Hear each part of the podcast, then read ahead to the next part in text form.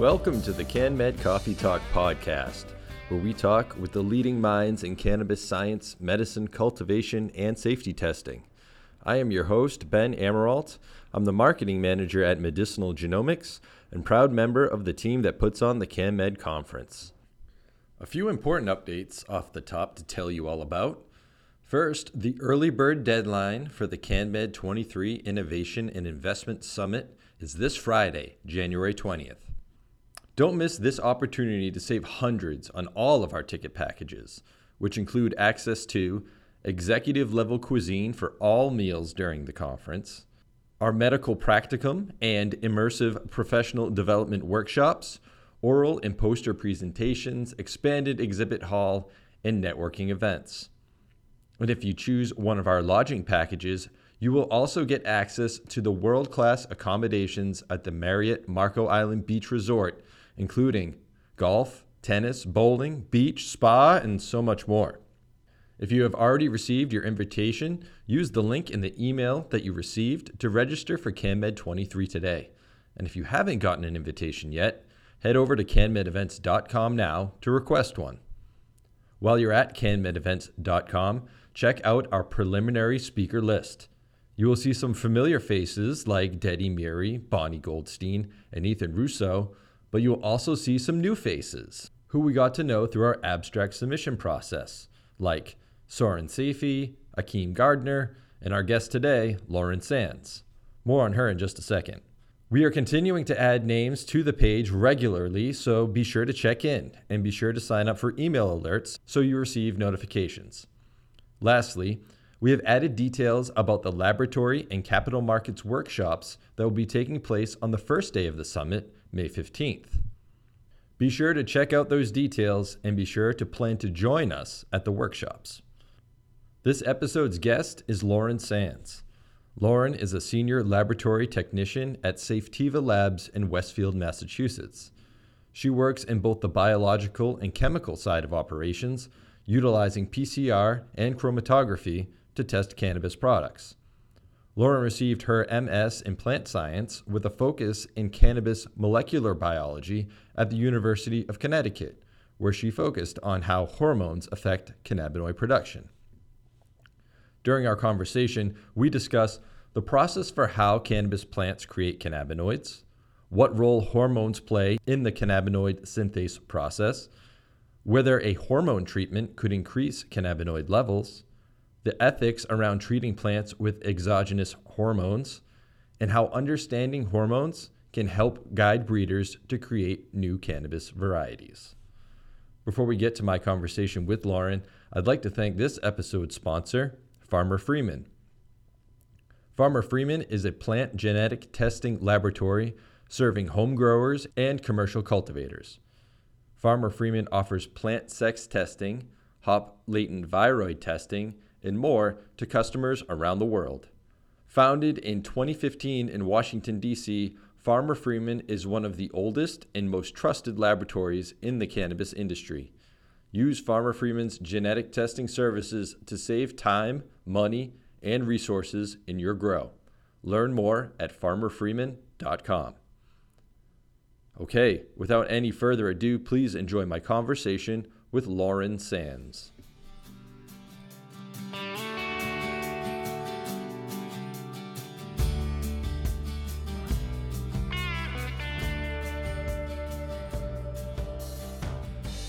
Good morning, Lauren. Thanks so much for joining us on the podcast. Good morning, Ben. Thank you so much for having me. Of course. Yeah, I'm actually really excited to talk with you today because you are going to be presenting some pretty important findings at CanMed 23 this May that could help growers increase cannabinoid synthase in their plants. But first, I think to really understand the work that you've done and what this all means, we should really lay some groundwork for those who maybe aren't familiar with how cannabis plants produce cannabinoids. So I was wondering if to start, could you give us a bit of a layman's explanation of how that process works? Absolutely. So cannabinoids are produced in the trichomes on the plants, and trichomes are small hairs on the epidermis of the plant. And so cannabis plants make six different types of trichomes, but only three of these are what we're really interested in these three produce resin. And so these three are called capitate stalked, capitate sessile, and bulbous trichomes.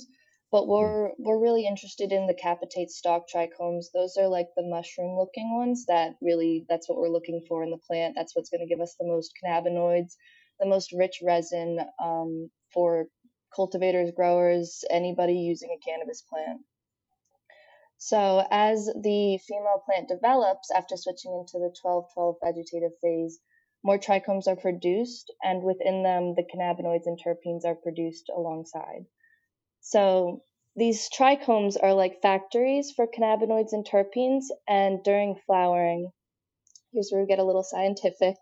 Um, there fine. are two active enzymatic pathways working together at the base of this head of the glandular trichome. So remember, it looks like a mushroom, and so at the top we have the head of the mushroom. It looks like a little bulb. So in the base of this trichome head, there's a rosette of cells, and they contain little organelles. And so in these rosette cells, the organelles, these pathways are producing the precursors that are needed for downstream cannabinoid production to, in the end, make THCA, CBDA. And so in these small organelles in the base of the trichome head, there's a precursor called olivetolic acid. And so this olivetolic acid is converted to CBGA, cannabigerolic acid. And so CBGA, this is a cannabinoid in and of itself, but it's also a precursor for many cannabinoids. And so um, you can use it as a medicinal benefit, but also you can the plant uses it to produce uh, THCA and CBDA. So this process of converting olivetolic acid to CBGA is completed by an enzyme. So this enzyme is what I studied for my whole two years of my master's, and it's called prenyl transferase. And so these are just little enzymes um, in the trichomes, but there's 10 of them in the cannabis plant. And so there's really two that um, the industry is focusing on. It's just one and four, prenyl transferase 1 and prenyl transferase 4. So this enzyme causes the reaction between the olivetolic acid I mentioned and another substrate, another gene called GPPS. And so this other GPPS um, substrate is actually gears in two directions. So one direction it actually makes terpenes, and then in Mm. the other direction it's used in this reaction to basically combine with all of olivetolic acid, and that produces CBGA.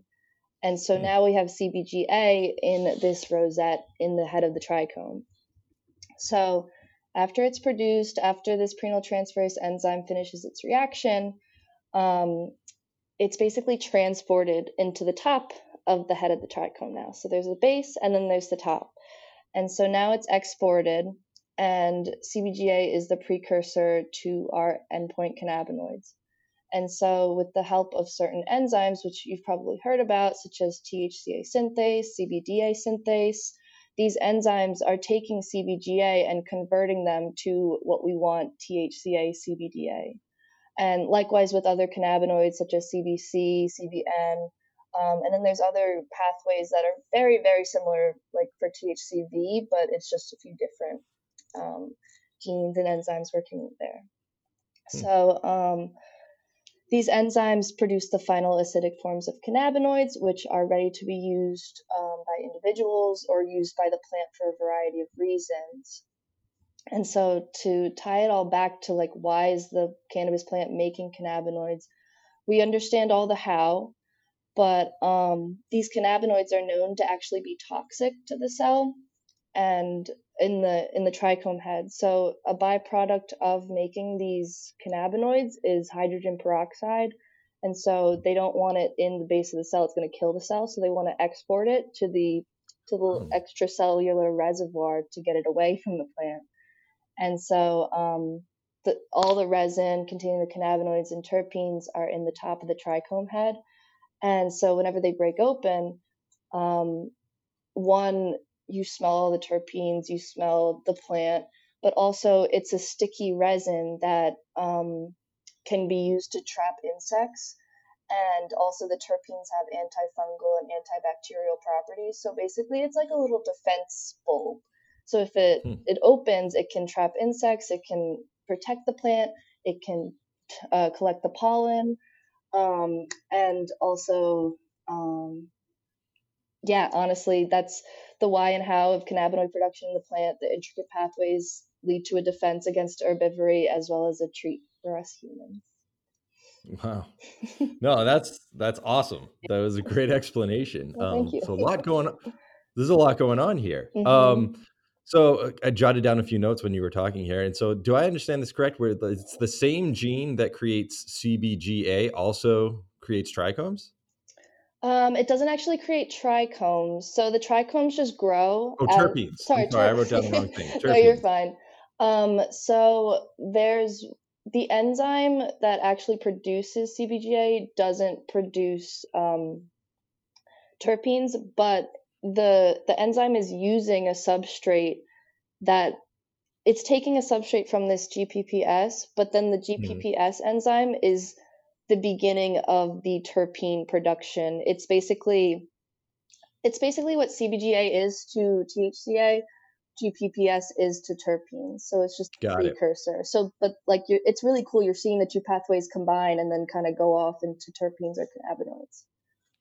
Right. And it's this whole process of, you know, this this whole pathway of creating cannabinoids. That's really kind of the basis of your work here and mm-hmm. kind of the um the foundation again for your findings. So, all right, let's stop beating around the bush now that we've laid some groundwork. So, tell us a bit about you know what's the what's the main takeaway um, of your research here and why we should be excited about it. So, there's so many different aspects to my research. Um, there's a lot of aspects before I entered the lab.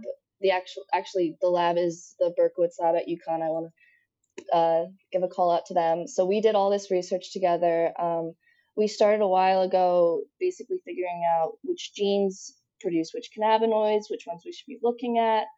Um, we'd have to go through all of my research to get to the end of why it's really important. But really, I'm helping scientists understand why the plant is making cannabinoids, as we'll get into a bit later, which hormones in the plant are right decide like basically telling the plant to make cannabinoids and then also the growers are beginning to understand which genes we want to look at which will help us determine which cannabinoids are going to be produced um, when they're going to be produced whether we're going to increase or decrease it um, a big thing is that we're figuring out which genes can uh, downstream make THCA. If we have hemp growers, we want to reduce the amount right. of THC produced in the plants they'll know what to do with those genes if they want to like reduce the amount of hormones going in eventually down the road people will get to like gene editing and i know gmo in cannabis plants is a big controversy but it is possible it will be possible eventually to genetically modify our plants and potentially like knock out genes so they, they don't produce thc so our lab is really focusing on why the plant makes thc and cbd yeah yeah. And so in reading your abstract and in, in, a bit of the paper in, in in preparation for this and just to learn more about what's going to be presented at CanMed 23, my main takeaway was it seems like your team has identified a potential hormone treatment that can increase cannabinoid synthase. Is that correct? We yes. Um, we've looked at a bunch of different hormones. Um, the main hormone I looked at during my research was is salicylic acid, which is a plant defense hormone. So I went through and um, I looked at a variety of different things throughout the throughout the plant. So I looked at the promoter of this prenyltransferase 4 enzyme that I mentioned. And so if you don't know what a promoter is, it's this stretch of DNA right before a gene which determines if the gene is going to be activated or repressed or if nothing's going to happen. So all of our genes in our bodies and the plants are just hanging out. Something needs to tell them to turn on or like work less. And so I looked at the promoters of these enzymes and I figured out there are certain elements within this promoter that are responsive to hormones. So basically, if hormones are released, they'll activate certain pathways to then trigger a gene to turn on. And so I found out that this um, gene, this enzyme that produces CBGA, I found out that it's quite responsive to salicylic acid treatment. And um, so I did two studies. One, I figured out that the promoter can be activated at high levels following treatment from salicylic acid. And I also did full plant studies. So the promoter studies were just little gene cloning, tiny studies, but the plant studies were full flowering plants, um, a wife hemp cultivar, and so I also gave the plants a root drench of containing salicylic acid. And so in both cases, we saw the promoters activated, which will downstream produce more CBGA and more THCA. And then also in the actual plants, we saw that um, through qPCR and examining messenger RNA expression, we saw that a lot of the genes in the cannabinoid synthesis pathway were activated at larger levels than without the treatment. So we saw like um, the transferase genes were activated at much higher levels after being treated with salicylic acid. We saw that um, the CBDA and THCA synthase genes were activated large levels. So really, we're seeing that this hormone can activate these cannabinoid synthesis genes at larger levels than normal. So um, we've also seen increased cannabinoid contents in the plants. Um, a lot of my research goes into why the genes are activated, not so much can I get more THC out of the plant. Um, okay. I, yeah, I really want to know like why the plant's doing what it's doing, not how can I get the most THC out of the plant. But I know that's what the growers want. Right. Yeah. So so basically, kind of introducing more of this hormone is like a signal to the plant to create more CBGA, which then eventually is going to make it downstream to to turn into potentially more cannabinoids. Correct. Yep. Yep. Um, excellent. Excellent. So, yeah, so that that can be the case with a lot of hormones. Um, I also saw um, a large response from one hormone co- called cytokinin, which some growers can give to their plants in a form called zeatin. Basically, just improves growth. So that can be the case for that as well. Basically, anything that's going to activate this promoter is a really good um, source to potentially improve your plants. Um, I actually one of the stemming points of my research was from a cannabis forum where I just looked up growers and they're like, yeah, I've given aspirin to my plants. And the active ingredient in aspirin is salicylic acid. And so huh. they're basic people have been doing this already. So they're actually giving their plants little tablets of aspirin, like dissolving it, giving it to the roots, and seeing improved plants. So this has already been done in like people's basements and closets. Right. but we just we're just making the research and publishing it so that it's actually known throughout the world. Um, yeah.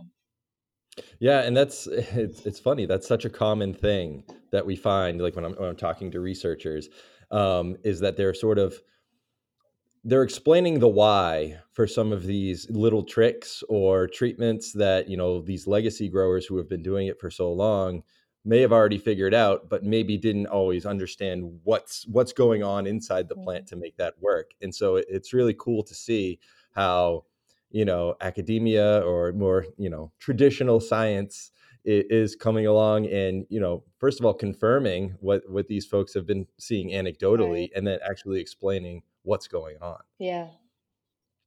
So i think that's um that's you know a really important thing that we're seeing in the industry, and it's a it's a great thing that um, I'm glad that CanMed can be a part of. That we can sort of be pushing this forward. Yeah. So, I guess I do want to come back to this idea of like, okay,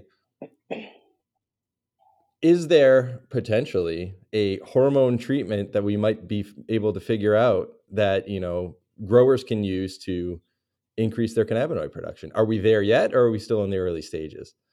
So I'd say we're still in the early stages because um, you wouldn't really think it, but actually giving your plants hormones can be like considered like non-organic.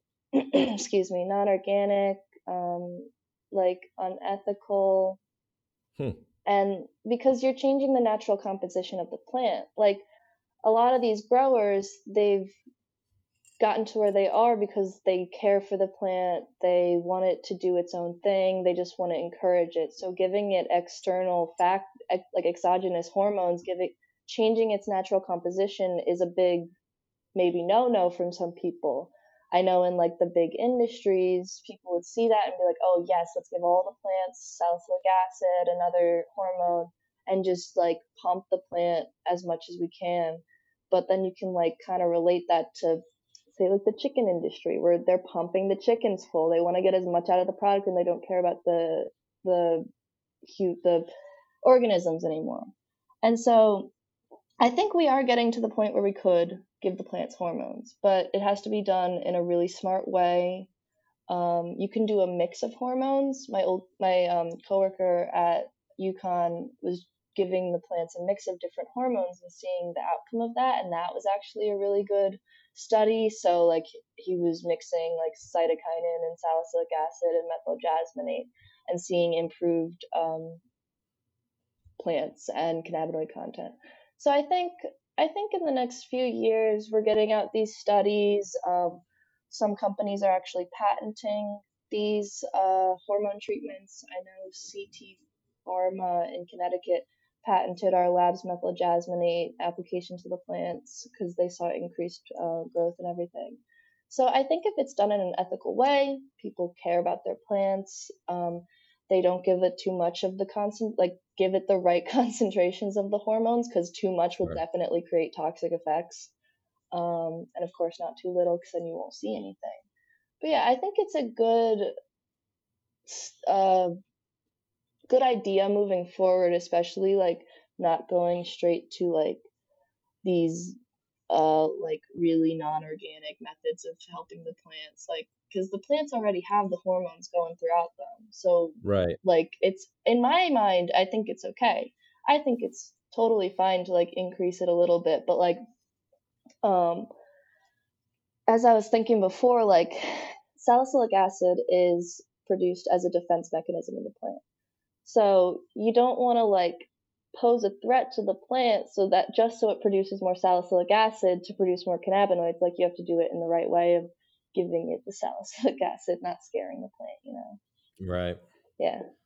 There's there's a point of diminishing returns. Right. Where you're doing more harm than good. Yeah, I think so.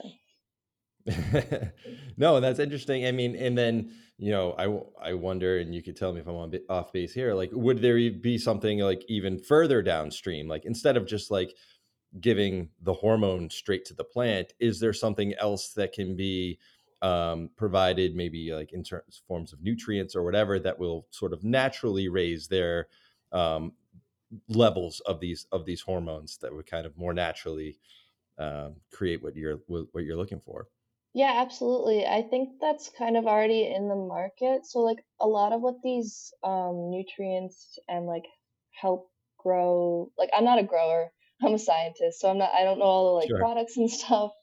Um, but a lot of these nutrient products that they're giving the plants are actually going to increase hormones. So like a lot of hmm. the like increased growth, um, external administering things to the plants will help increase auxin, which is a growth hormone. So really in the end people have like they don't have these products and they're going to be like, oh, this directly increases this hormone. The, like it's going to increase a bunch of hormones. It, it creates, I mean, hormones work in an orchestra. They're all working together. Some repress, some work together, some, you know. So I think people are already working on that. Like giving plants products is going to change their hormone networks. It's going to increase, decrease it. So, yeah. Yeah, but then kind of going back to what we were talking about earlier, like with these findings, it's sort of just like another way that we could measure whether or not these products are working, right? If we right. see an uptick of these certain hormones that we know that are going to yeah. help downstream to create more cannabinoids, be like, well, we might be onto something with this formulation here because we're right. seeing this uptick. Yeah. Yeah, it's it all comes back to the beginning. Like everybody's working together in this. Um, I think hormones are a really good thing to look at for uh, these cannabis plants, um, especially with how little knowledge is actually out there. Um, I think it's a really good start place to start um, looking at these genes, growers, looking at them, like getting more in touch with their plant, understanding when hormones are produced during flowering, how to increase or decrease it based on their environment. Yeah. Yeah. So, you know, I'm thinking that this could be very useful information for, you know, nutrient developers mm-hmm. to, you know, as part of their R and D to be looking at whether the hormone levels are raised. So yeah, very yeah. cool. Um, I know one thing that we also kind of when we were chatting over email before before we were doing this, one thing that you mentioned too about these findings is not only could it help you know figure out how to increase cannabinoid content but maybe potentially decrease as well. I was wondering if you could kind of speak to that a bit. Yeah so um there's a few points i'll make here. Um kind of going back to the promoter talk because that's what i studied for two years. Um there's so there's parts of the promoter that will activate the gene there's parts of the promoters that will repress the gene and so these hormones, they can, a lot of them will activate the gene, increase the transcription to make proteins, to make it usable, but uh, some of them will repress it and not let the genes work. And so, if you find out which hormones are going to repress, say, the THCA synthase gene, the prenyltransferase, all these enzymes, then you can administer these hormones and see a reduction in cannabinoids. Um, and well THC if you're a hemp grower. Um, right. Maybe CB, like maybe if you're trying to create a strain that just has one cannabinoid, like CBG dominant strains. Um, but also, there's another part of my research that was really interesting. Um, in the promoter, I was of this prenyltransferase gene that make enzyme that makes CBG. I was actually able to mutate part of it um, which then gets into the GMO stuff, and I know sure. it's controversial, but um, so I actually mutated the part of it when we were doing like um, like petri dish stuff. Uh, so I got rid of the responsive element to salicylic acid, and then we saw no response to it. So if you can mutate these promoters and then put them back in the plant, which they're not able to do yet, they're, working on actually um, like genetically modifying uh, the cannabis plants, um, whenever they're able to actually do that, you can take the gene, mutate it, put it back in, then it's no longer responsive to this uh, hormone. And then there's also other parts of the promoters that are responsive to other things, like these genes that'll bind and activate it, called transcription factors. And so you can also mutate those areas, and so they won't bind anymore, and so they won't activate the gene. So um, all of these different methods you can come up with, gene editing, uh, giving them different types of hormones, you can determine if it, the plant's going to make more or less THC. And as I said, this is really um, making less THC is good for the hemp growers. Making more THC is great for these uh, medical marijuana cultivations so there's a lot of different things we can do. Um, and yeah, figuring out which enzymes work to make which cannabinoids is really important. So then that's just the baseline. You can go in so many different directions from that. Right. And, you know, and I know we talked about, you know, gene editing and how that's, you know, controversial in a lot of ways too. But yeah. I think also you know some work that we're kind of doing on the medicinal genomic side with you know helping growers sequence their plants and maybe find you know interesting novel mutations and things like that. I think that and you correct me if i'm wrong if we understand which parts of the gene or which genes are implicated for for these things we might be able to find naturally occurring mutations um, in some of these plants, and then you know to kind of use more traditional breeding or marker assisted breeding to sort of get the end result that we're looking for.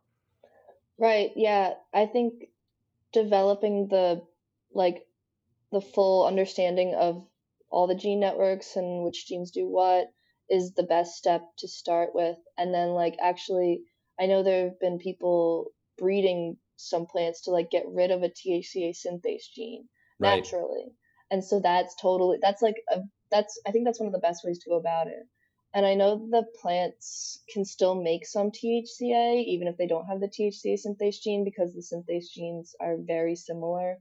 Um, so you wouldn't get rid of all the THCA. But in that case, like you're still working to get rid of some things that you don't want. You can add in different things. So I think breeding and like just understanding the plants is one of the best ways to go about all this cannabis science. Excellent. All right, Lauren. So winding down here, um, I did want to give you an opportunity to uh, plug any social media or any you know websites or anything uh, that you're affiliated with or you're posting your work about, um, or just any other resources that you know about that are sort of in a similar vein to this that would be good for for folks to read up on. Um, please let us know. Yeah. So um, I just finished my master's at UConn, and they have one of the best plant science programs ever. I had the best lab with Dr. Jerry Berkowitz and a few others.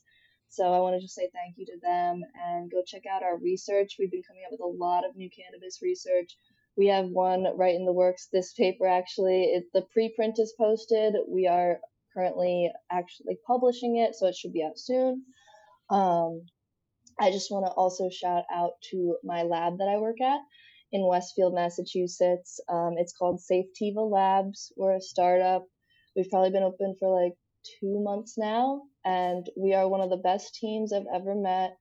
Um, that we do all sorts of testing. We do um, really competitive turnaround times for anybody in the area that wants to test with us. We do pickups. Um, so yeah, Safetiva Labs. Check us out on Instagram, LinkedIn, online. Um, and yeah, that's about it. Thanks to my lab and UConn Lab, and of course, thanks to my family and friends.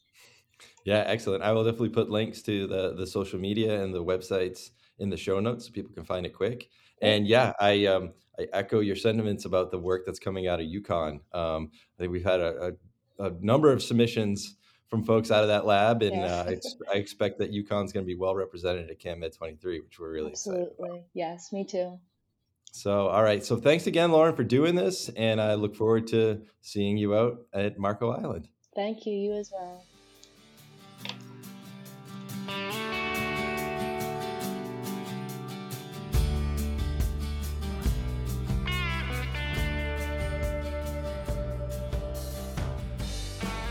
Hope you enjoyed my conversation with Lauren Sands. Check out the links in the show description to learn more about the topics we discussed. And thanks again to this episode's sponsor, Farmer Freeman. Our next episode drops February 1st, that's two weeks from today. In the meantime, head over to canmedevents.com now to check out our preliminary speaker list and details about our professional development workshops. While you're there, if you haven't received an invitation yet, you can request your invitation for the CanMed 23 Innovation and Investment Summit. We are really excited about this year's event and truly believe it has the power to transform our industry through collaboration and innovation. I sincerely hope to see you there. But if you can't make it in person to Marco Island, we do hope that you will continue to stay connected with us through the podcast and through our social media channels. You can find us on LinkedIn, Twitter, Facebook, and Instagram. Just search for CanMed Events. All right, and that's it from us. Stay safe, stay healthy, and be sure to come back for the next CanMed Coffee Talk.